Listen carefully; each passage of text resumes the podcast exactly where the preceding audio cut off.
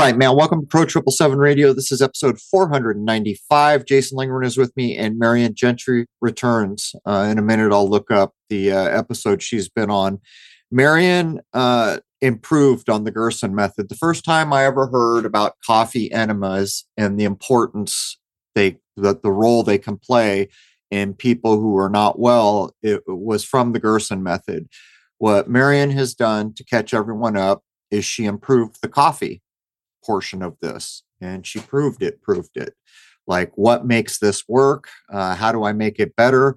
And she provides and supplies green coffee as it's called. Um, now, if you go up to the top nav in Crow Triple Seven Radio, there's a sponsors link that used to be on the episode page. There is a link to Marion's products, the green coffee there. I think there's a discount of some sort. There usually is. If there's any issue, you can always send us an email. But welcome, Jason. And a hot good morning. Welcome, Marion. Good morning. Hot here too and humid. And where are you? I'm in Charleston, South Carolina. Ah, well, I've have I'm having my first semi-warm day. We've had beautiful days, but they have been windy and cold. Um, I've been preparing my garden, but uh, God's not fooled. It'll be warm when it's warm. exactly. so we we have a list that I think is helpful from you. What we're going to do is the most frequently asked questions about coffee enemas. But for those who have not ever heard of why this is done, basically, I'll just catch you up. The Gerson method was announced, I think, in the 1930s by Max Gerson that he had cured cancer. Within three months, they'd outlawed what he's doing. Now, the Gerson method relies on juices, living juices, prepared in a specific way, not just put through a blade or a typical juicer. It's pressed. But in conjunction with that, for the first time, we hear, at least for me, you hear about coffee enemas. Now, the first time I did this when I was in my, I don't know, 30s, maybe, I'm guessing, and it worked, what I call a liver dump, which I don't think is actually properly what's going on now that I know a bit more about it. But within two seconds of that happening, I felt like I was 16 again. And what comes out of you, I'm not going to be rude about it, but it's like Ghostbusters.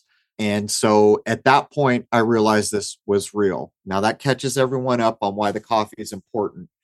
But let's catch up with Marion. I get a lot of questions, Marion, about people saying, Will this get things out of me like metals? Or I took the jab and I feel like there's metallic things in me. Do you feel like this process helps to clear the body of such things? Yes, for sure, because everything, including the jab and other vaccinations along the way, like mercury, are all stored in the liver. And when you do the coffee enema, because it is a low retention coffee enema, which means going directly to the liver, then it dumps everything that's stored in there. So it's not going to happen overnight. You have to, you know, do them daily, sometimes maybe twice a day, but you can actually get there. As for the jab, well, that's a different story altogether. Um, we have kind of come up with a protocol to eliminate a lot of that from the body. So um, I have a link for that where if people are interested, they can go to and they can read about what they need to do to get rid of that. But yeah, for sure, the body can get rid of almost anything if you leave it alone and clean the liver. All right. So just to catch everyone up, if you go to the sponsored links, the one it says green coffee, it's like uh, blue, light blue, and it says green coffee and green. That's the image. Uh, I have here 10% off with a code uh, Marion will correct me if any of that has changed, but she provides everything, just so you know the kit, the enema bucket, um, and it's better than like an enema bag. And we may cover that. But Rose, if you're listening, can you give me the back episode for Marion? Jason, anything you want to ask before we start to get into the uh, most frequently asked questions about coffee enemas? Not yet. Okay, so the back episode is 406. I would give it a listen. So is there anything you want to add, Marion, or should we jump into the most frequently asked questions about this process? Yeah, let's just jump right in. Okay. Now, when I started doing this years ago for the first time, I wasn't able to get, I, I, forget how much it was. It was over, I think it was over two cups, if I remember correctly. And I couldn't hold it or I couldn't even ingest that much. So the first question is here is I wasn't able to hold more than 16 ounces. How can I hold the liquid longer? And some people say I can't hold it at all. So can you address that and also make it clear how long should you hold it in? Yeah, the whole process is actually 32 ounces of boiled coffee. So when you lay down and you first insert the tube, a lot of people, the very first time, can actually hold it and they're quite proud of themselves. However, that's because the liver is still asleep. It's kind of shut down it's idle, it's not working, it's not pumping. So, generally, what happens when the liver wakes up, then it starts to release toxins, which goes into the bloodstream, and toxins want out of your body. So, they want to push their way out of all orifices. So, of course, it's going to want to push the tube out. Um, your nose might run, your eyes will run. And uh, that's really why people can't hold it. So, my suggestion for everybody, and this question comes up, I guess, a hundred times a week, it seems like, um, take the first six or seven ounces, clamp off the hose, pull the red tube out, try to hold it for about three minutes. It takes the uh, liver three minutes to pump the blood through and purge. So, think of holding it in three minute intervals. So if you can hold it for three to six minutes, then you've already had two passes. Go and dump that down the toilet, come back and take the rest. And that normally does help the process. Now, if you have a lot of toxins and they are being pushed out, it could take weeks, it could take months before you can hold it. Ideally, holding it for 15 minutes is perfect. But if you can do 12, that's, you know, that's still great. Anything that you can hold and dump will be relieving your body of toxins. Sometimes after doing a coffee enema, you may feel a little fluey, kind of yucky, sticky, nauseous even. Then what that means is is that the toxins are still circulating in your body and you haven't relieved yourself of all of them. So then I would wait two hours or so and go back and do another coffee enema and get them out. So you need more, not less. A lot of people, when they feel this feeling, they go, Oh my God, I just felt so sick, I couldn't do anymore. Well, actually, that's the wrong way around. You need to do more, not less. So, according to the Gerson method, just so because I know people will ask, when you're super sick and you're in her protocol, you're doing this every hour to every two hours all day, every day, or at least that was the old protocol. I've also heard. Yeah, every two hours. Yeah, I've heard from others that since Charlotte Gerson left us at 91 or 2, whatever she was, that unfortunately the Gerson what do we call it? Is it original method? Yeah. yeah. the Gerson original yeah. method. It's become a bit corporatized. Now, Dr. Trebin, who we've have on the show, I think has made contact. So we'll catch up with what's going on down at the Gerson clinic in Tijuana because it's not legal to take basically apple and carrot juice to treat cancer and then use coffee enemas. My main point being is it's not dangerous. And the reason I bring this up is not too long ago, I searched the Gerson method on uh, Wikipedia, and they literally said that the authorities consider this to be dangerous. So let's move on to the next thing here. Oh, the other thing we should point out, which I don't think we did, is when you do a coffee enema, you lay on your right side. Can you explain why that's important? Yes, you lay on your right side, knees up in the fetal position. And the reason for that is that your liver and your gallbladder is on the right side.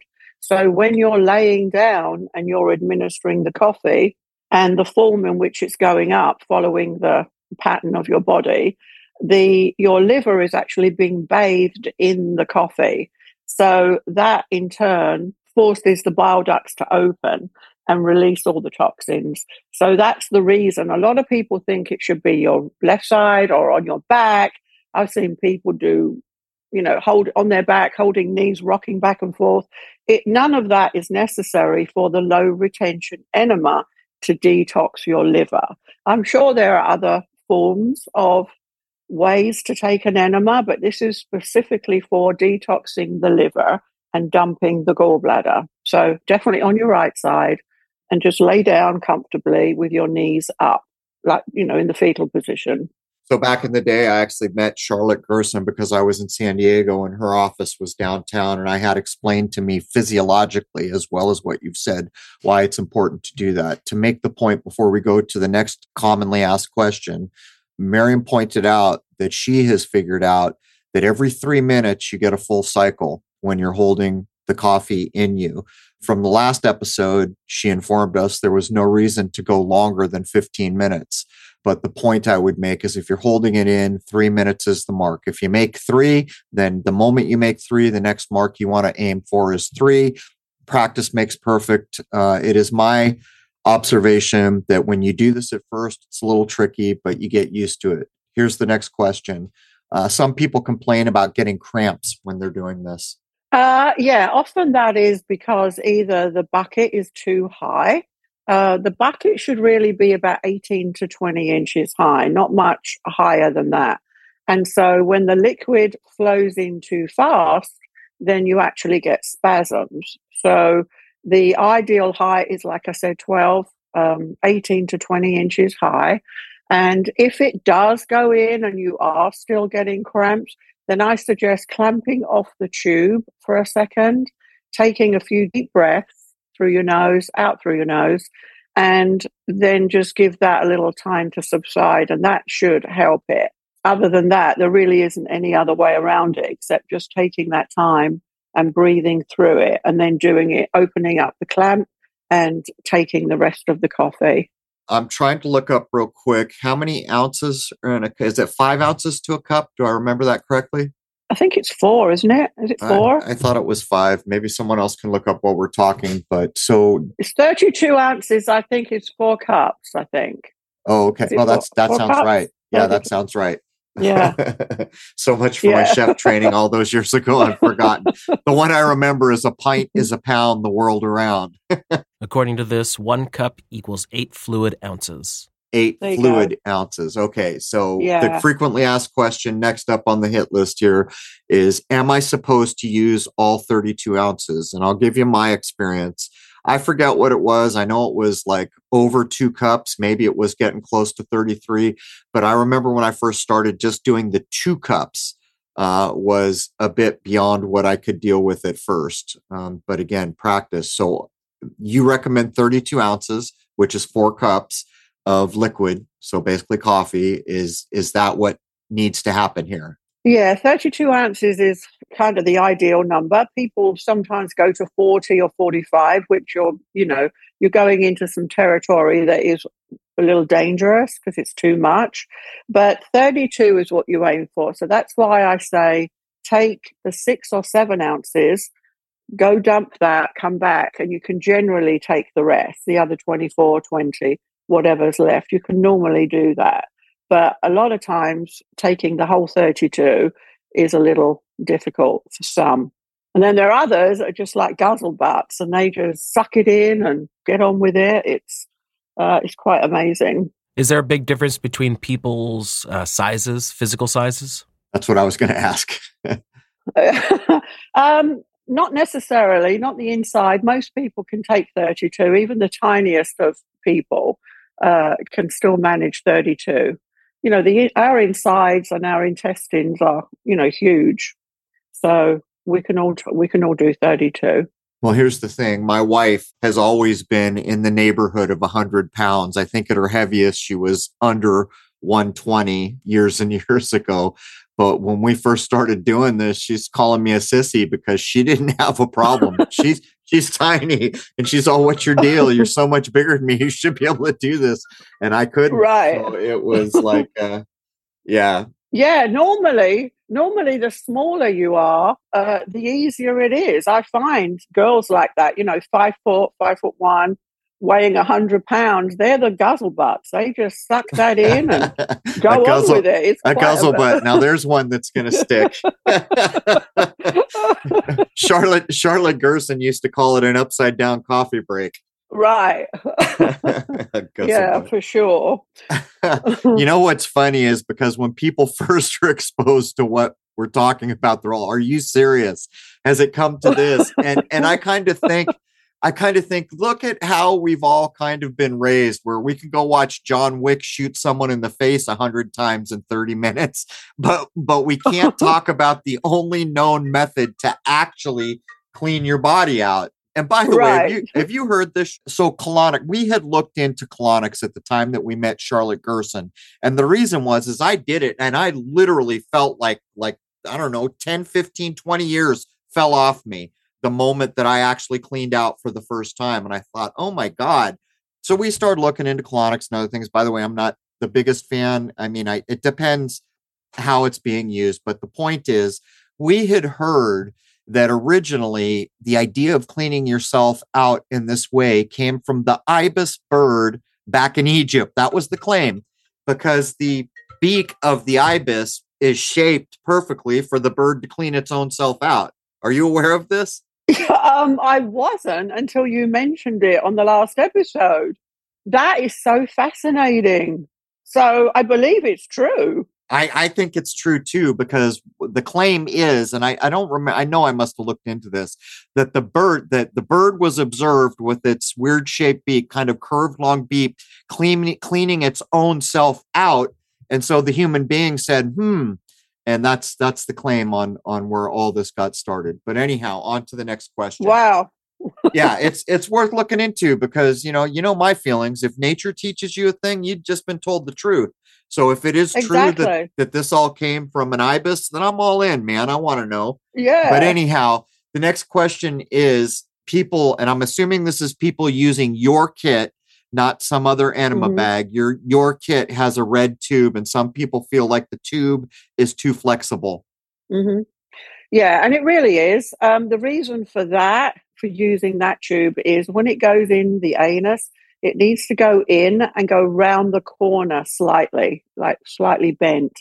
With the original uh, enema kits, the hose is very hard, and actually, the little hole on the end is quite rough too. Yes, yes. So that could do some damage going in. So mine is very, very soft and smooth.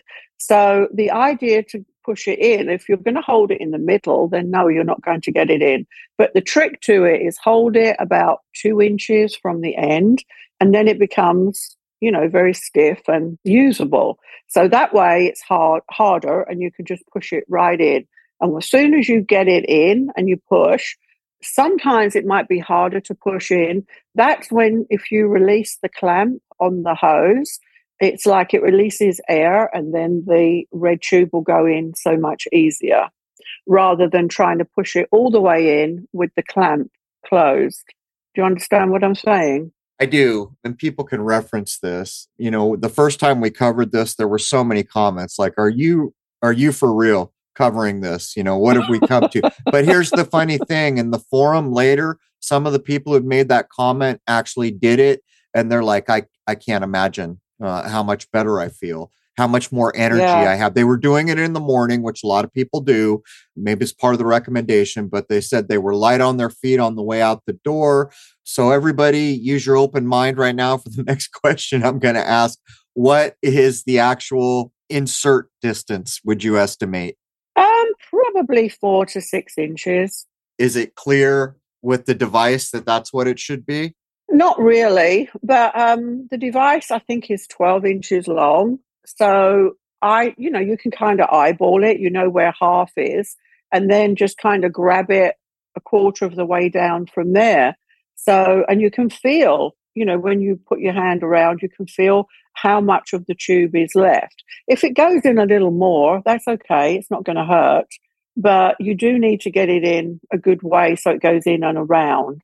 And you can kind of feel it when that happens. So I'd say four to six inches, even eight inches is not going to be terrible. So let me just make the point one more time. I am unaware in this world that I have researched for decades now of any other method to get stuff out of your body. And by the way, uh, when I first met Fortune, and we started talking, he was already all about it and he had all these specialty ways of doing it. And just so you know, Fortune's significantly older than I am. He looks younger than I do. You can ask Jason. Jason, does Fortune look younger than I do? Fortune looks quite incredible for the age that we are assuming he must be. Indeed. And this is part of his all the time regime, what we're talking about. So, this brings us on to another important one. Can people who are pregnant do this? If they're breastfeeding, can they do this? Yes. I have I've had a couple of clients uh, email me and tell me that they did coffee enemas through their whole pregnancy. They had a home birth. They had babies that weighed over nine pounds, which is, seems to be unheard of in today's world. Uh, in my day, people were having babies nine, ten, even 11 pounds in weight.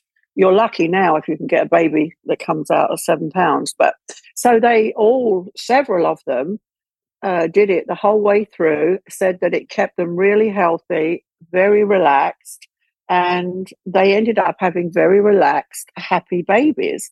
And they continue to breastfeed through the whole process, still while doing coffee enemas, which, when you think about it, makes sense because they're eating healthily anyway.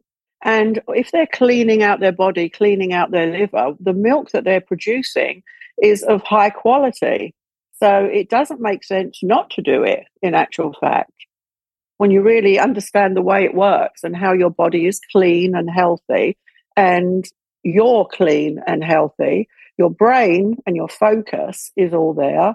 It just makes perfect sense to me. I just wish I had known about this when I was pregnant. I would certainly have done it.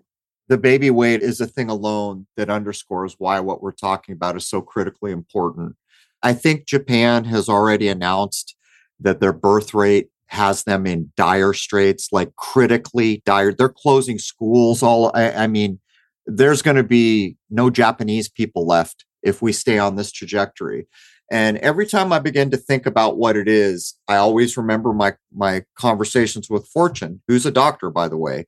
And he says this world is so toxic right now that it's almost impossible to assess what's wrong with people. And so when you think about what we're talking about, the only method that I'm aware of of getting those toxins out, but I, I was lucky that I did this two or three times and I had trouble getting it in. I had trouble holding it. Nothing happened. Nothing changed. I said, yeah, this was an enema. I think I was given an enema as a kid. And I remembered, yeah, there's no big deal here. I don't even remember why I kept at it. We were studying Gerson, so maybe that was part of it. I knew there was something there because I knew that Gerson, it was a big deal. And then the day that my body actually flushed out, it was like, oh my God. And you can't even really describe. I, I mean, what was I in my 30s, maybe? So this is quite a while. The world was less toxic. The further back you go, probably that's not all the way true. But what comes out of you is indescribable. It's like you can't imagine that you're walking around every day with that gunk in your body. Do you remember the first time that you did this and it worked, Marion? Oh my God.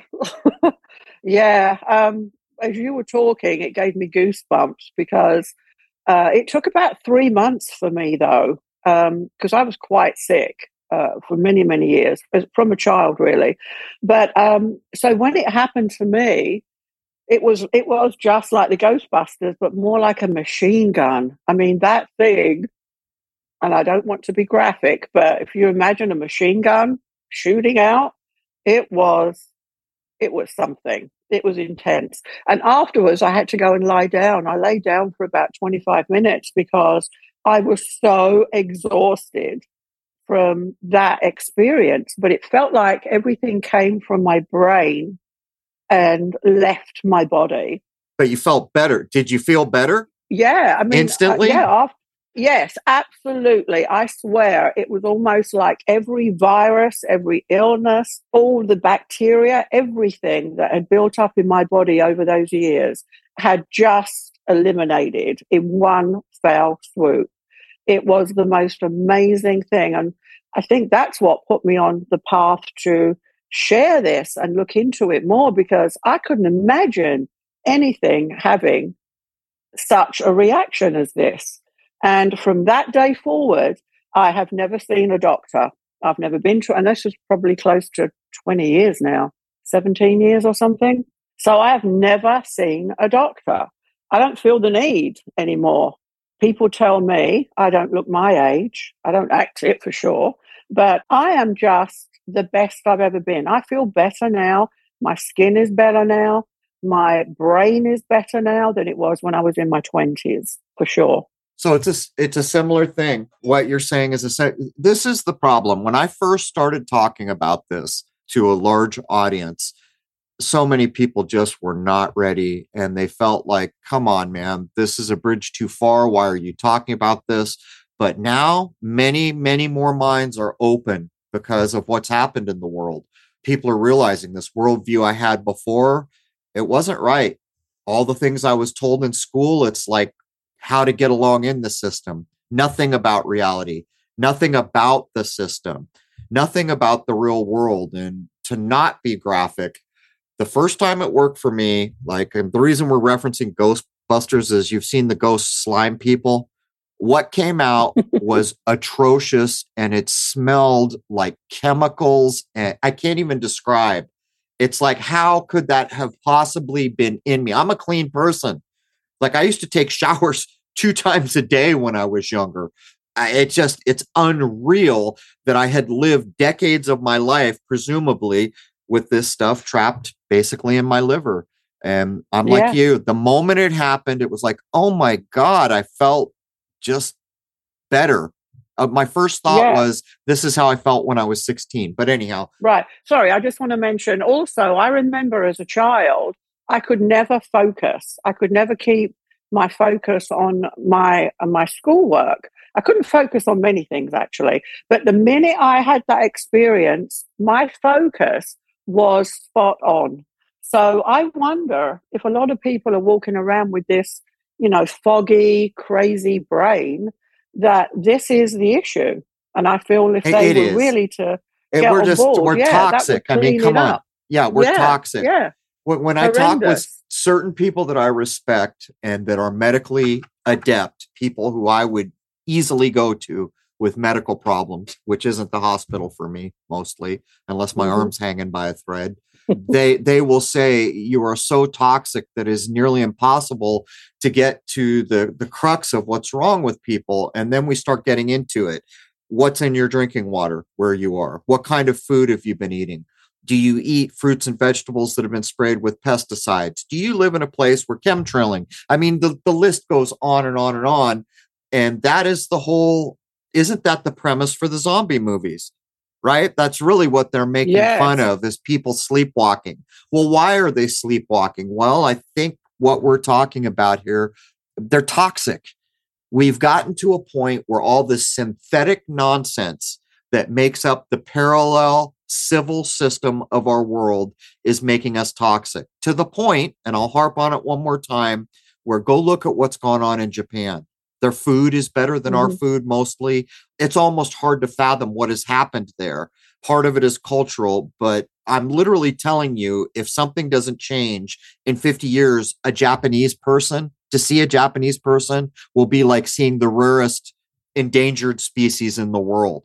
And how did that happen? you know so that's why this matters anyhow i was about to ask jason do you want to wedge in here for anything so as far as the stuff that's in you that's coming out has anyone actually analyzed it to see what generally it might be that a lot of people are having trapped inside of them?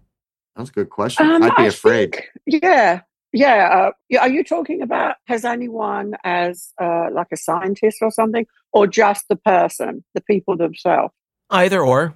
Yeah, generally, there are people out there that use chopsticks and they kind of dig in a little bit just to see what's going on because they have felt like some movement or something in their in their gut. And they have found parasites. I myself did too.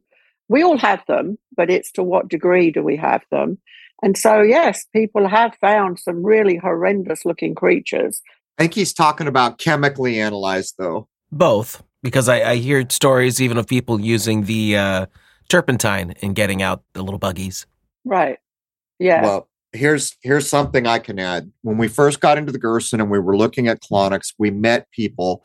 We actually sought out people in colonics, and believe me, the way that most of that's done, I'm not really down with it, particularly not all the time.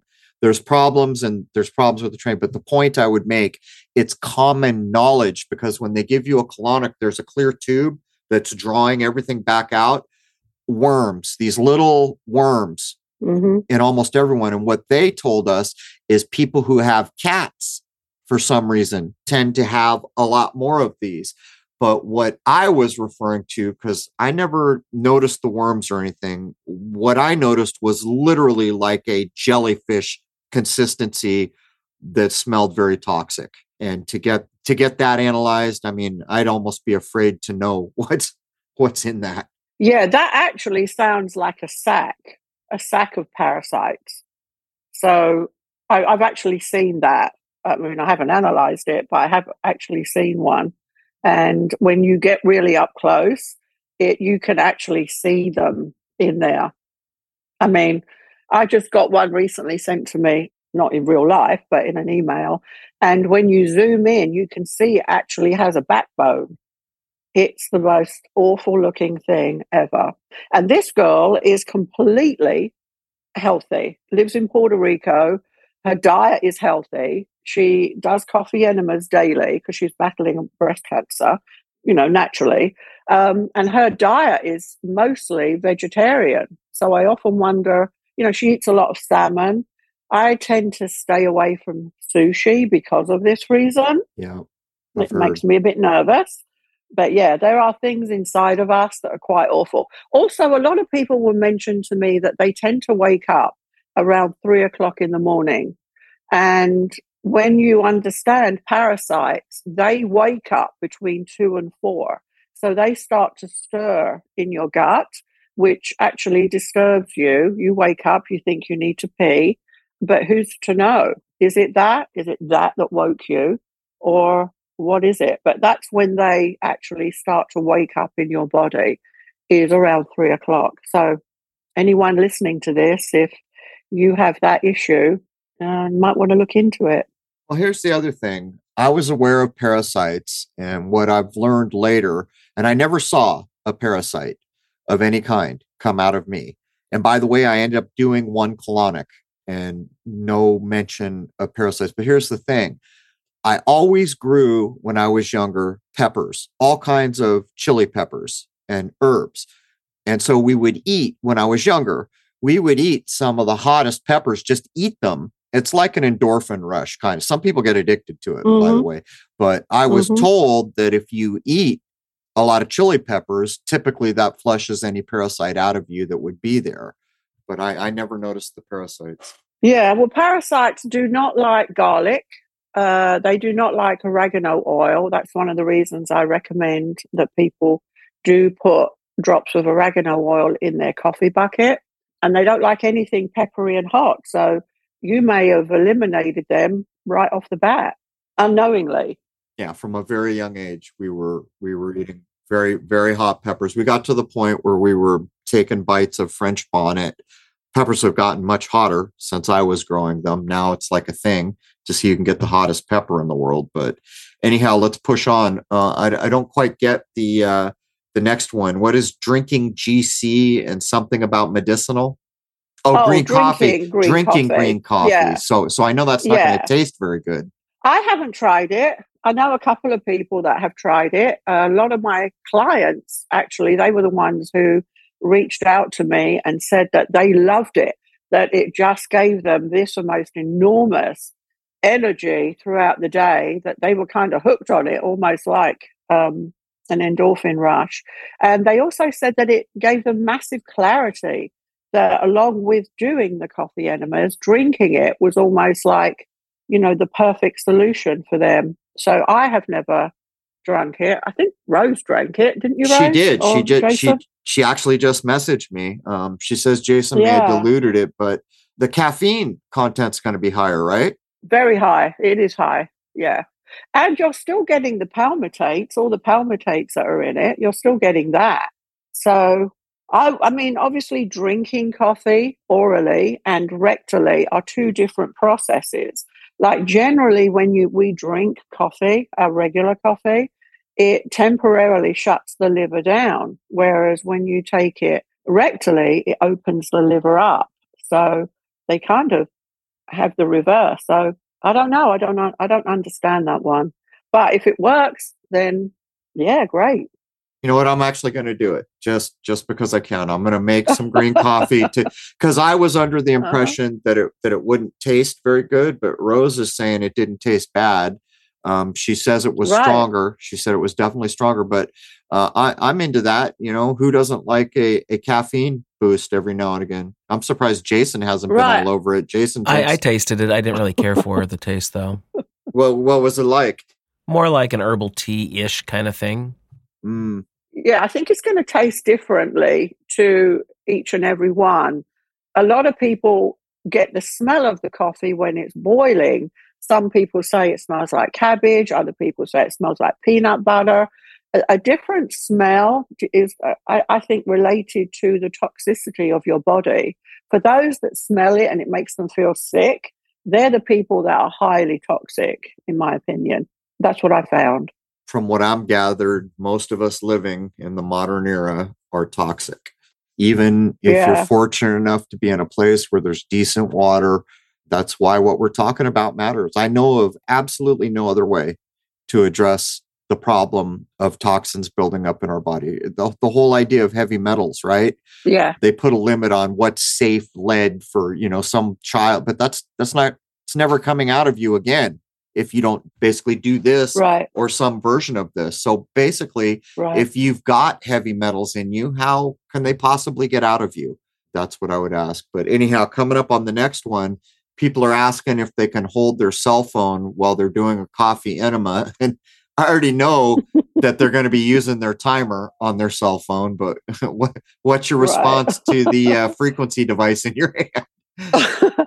well, I will. I should say no, and I will say no because uh, of the EMF, the radiation that that's emitting. It's messing with the balance of your body and every cell in your body. So I tend to keep mine about thirty feet away from me. And uh, I mean, if you talk to Siri, she can hear you, or have a watch there but I tend to play different frequencies on my phone while I'm doing it, like a meditation frequency or a healing frequency. I play them in my house anyway, or, or Baroque music in the back because I want to just balance my whole body and brain. So I would say no if you can help it, but it's difficult. In today's world, everyone's going to watch and hold their phone, whether they're watching YouTube videos on there or or whatever. But there are devices that you can have that can help emit the um, the EMFs from your phone. Like I have a shungite ring that I wear that I've worn for nearly 20 years. So I know that shungite helps it repel does. EMFs. Yeah. And I've got um, another little device on the back of my phone. So I do From a lot. Derek Condit. I got that too. The Derek Condit. yeah sticker? actually i do not i do not have that because i've had this way before i heard of him but mm. um yeah they they're great i think they work. they are it, it works i have a sticker on the back yeah. of my phone but i don't use my phone like yeah. most people and by the way it goes in a room away from me at about eight or nine at night and it gets turned off I right. mean, but the, the next question is about frequency or sound. But uh, I mean, I'll take a stab at this. Every organ in your body has a frequency. How do I know this? Because everything that has a shape, that shape is being created by a vibrational rate.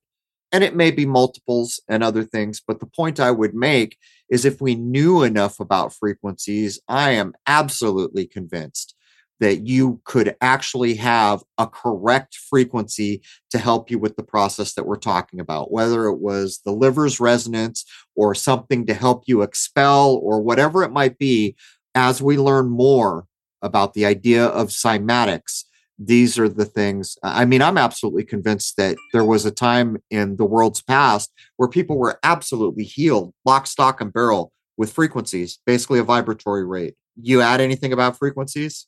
Uh, no, I, ju- I mean, I believe what you're saying. Absolutely, it is true. I'm all about frequencies. And that's why I was really enthralled with the last couple of um, episodes that you had with Sherry and I can't remember the other one, but yeah. I mean, I every day I will pick a different frequency that resonates with my body that day. So some days it might be three days in a row, others it might be a different one in the morning, a different one in the afternoon. But I feel absolutely certain that the vibration helps.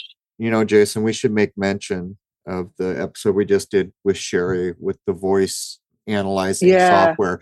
But here's the thing. I know I know what we talked about is a reality. I know it. Yeah. And yeah. so what we're doing is we, we we're thinking about going back and either ponying up for the full version or asking for a full version so we can do a catch up. Now, part of the problem is is we vetted it to a point I should have vetted further. Um, I was under the impression everything was free. So we'll come back around on that and we're going to seek the full blown mm. software. But at the end of the day, regardless of what comes of that, the things we talked about, they're, they're true. They can be done.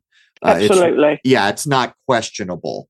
It's not. There are places in the world that are far enough down the road that they've been using this kind of analyzing technique for Lord knows how. It's like AI, right?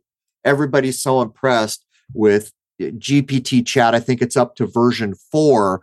Let me tell you something. Right. What's actually available in the world is decades, probably 50, if not 75 years beyond what they're giving people freely charged to use.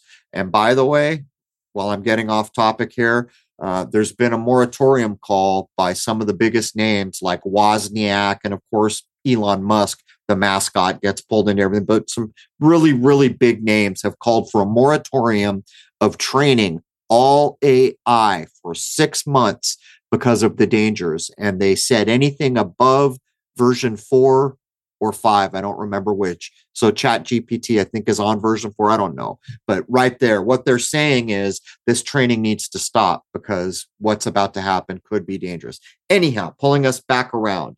Is it safe to do this when people are doing water fasts or other fasts. In other words, when they're doing a fast of any kind.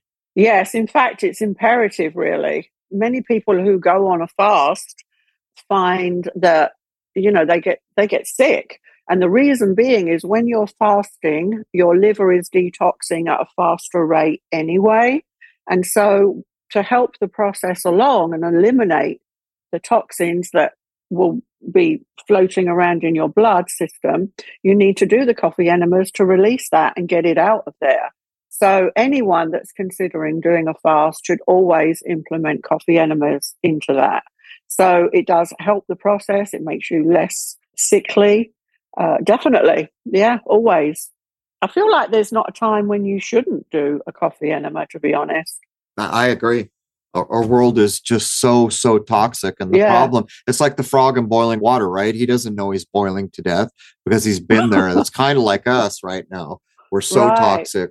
But i i had it explained to me with the gerson method that you're drinking this take the carrot juice. So the carrot juice is organic it's pure it's been pressed so actually all the cells are still alive. In other words i could have took that carrot out to my garden put it in the ground and it would have grown there's life there.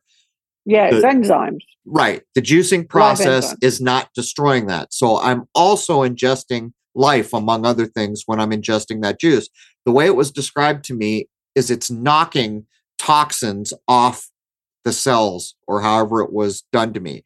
The problem becomes now that that's all knocked free, it needs to come out. So, how does it come out? Well, the Gerson method used coffee. That's how it gets out of you. And again, how how the, if we live a whole lifetime never cleaning out our insides, the only time we're ever going to get a semblance of a clean out is like when you get the flu really really bad and liquids coming out of every hole, you know, you're throwing up, you've got diarrhea. What's that about? Well, it's trying to clean you out, right? So, how many times will you have the flu in your life, I would ask? And that's really the only other thing that I've ever considered that's getting stuff out of you in some maybe beneficial way other than this. So I agree with you. Uh, if we didn't have this, how could we possibly? I know. It's unbelievable to me. Unbelievable that people turn their noses up at it. And then I look at them and I think, well, boy, you should at least try it. You know, you can tell by looking at people that they're toxic in today's world. You can. You see some mm-hmm. people, mm-hmm. um, you can even tell when people appear to be eating too much meat sometimes. Mm-hmm. And and other things, you know, my my reaction when I first heard about this, I said, "Yeah, it'll be a cold day in Hades before I stick a tube up my butt and do an enema." you know, that's how that was my yeah. mindset. But then, yeah. and then I, the moment it was a PBS special years and years ago that brought up the Gerson method, and the moment they showed what was done with Michael Landon that bell rang hard. I knew there and then. And I got the book, I got interested, my whole perspective changed because I realized this is, we could have this. We could have people physically being cured of some of the most horrible things. Instead, what's happened? Hollywood defamed it. They used a beloved actor or two because they used Steve McQueen as well to defame it. And what do we get? We get a handful of drugs and radiation sickness. That's what yeah. we get. I've actually had people email me recently saying we had a newborn with leukemia, got a call from the hospital, wants to start radiation on the baby immediately. Brand new baby. Oh it's like, my, my God. God, are we really this retarded in this era as to to do something like that? But this is the problem. Mm. This is what's happened to our medical schools. This is what's, you know, it, it's put it this way in this era, the people who make it through are going to learn real quick that you have to do things for yourself. This mommy and daddy idea of authority has to be shunted aside and you have to take responsibility. Otherwise, guess what? You're getting cast into the I take care of you system. And the I take care of you system does things like I just described. It creates disease. Yeah, it creates disease. It well, creates illness. I can't give medical advice to people, but I'm quite aware of what radiating a brand new life would do. And by the way, you you hit it on the head. And I'd like to to look into it. You know, a baby of so many pounds, it's a rarity. And it used to be 10, 11 pounds. Well, what does that tell you? It's like a fruit mm-hmm. tree. How is it different than a fruit tree? If you have an apple tree, or here's a better one, an avocado tree, because we were surrounded with them. The really healthy ones, man, they would make giant avocados, just giant. And the other ones would make good avocados, but they were li- literally half the size. So what can I deduce? That tree is healthier than this tree, isn't it? Um, same kind of tree. They're both Hass, both same variety. I'm I'm just saying it's crazy. But Jason's telling me we're at 50 minutes. Marion, why don't you go ahead and tell people where they can find you? And before you do that, everybody go up to the top navigation on Crow Triple Seven Radio. Click the sponsors link. There's all the images that get you discounts that used to be on the play page. I still get emails. Go down to the blue one. It's like the color of the Israeli flag blue or sky blue. And in green letters, it says green coffee. And there's a discount code. Where can they find you to get your products? Uh, my website, which is www.directionwithpurpose.com.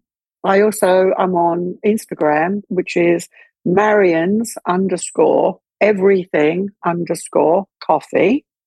Um, that's really it. And my email, Marion at directionwithpurpose.com. All right. The 10% the code that I have on the image and the sponsored link still good? It is, yeah. That that has been good this whole year. Right. I just I'm double checking while people are hearing yeah. it. You know, th- this is this is a big deal. It's why I covered it, and I know there are going to people out there that are kind of repulsed by what we're talking about. But I'm telling you right now, open up your mind and consider what we're saying. It's a big deal. If it wasn't, I wouldn't cover it. If I didn't have firsthand experience, I probably never would have covered this. But the first time this worked for me, a bell rang, changed my whole life. I recognized the way we're doing things not so good there's better ways that everyone could have, and they are so simple, some of them. So simple and affordable. Not like going into the doctor's office and running up a $50,000 bill because you got a band aid. And uh, I'm just saying, consider what we're talking about here. Look into it. Look into the Gerson method. Unfortunately, I'm hearing Gerson has corporatized a bit since Charlotte left us, which is unfortunate, but we have the books. Mm-hmm. So even if that's true, we have the books. You can do this for yourself. With that, I'm going to bring hour one to a close. And we're going to prep up to come back for hour two of episode 495. Hour one is free to everybody at crow777radio.com. That is C R R O W 777radio.com. And by the way, I should mention, Jason, we just syndicated hour ones across Cast Garden, which is actually on World Wide Web 3. It hits the blockchain, but it's designed to keep up with the Joneses. And so hour one is now syndicated. Everyone's got to come to crow777radio.com for what we do now. Uh, we're weaning off almost entirely from social media other than to point what we're doing at this privately held website. With that, we're going to prep up, come back with hour two. Hope to see you over there. And I'd like to wish you all a happy, healthy, and higher minded new era. And what we just talked about can help part of that be true. The healthy part. There it is, man. Cheers.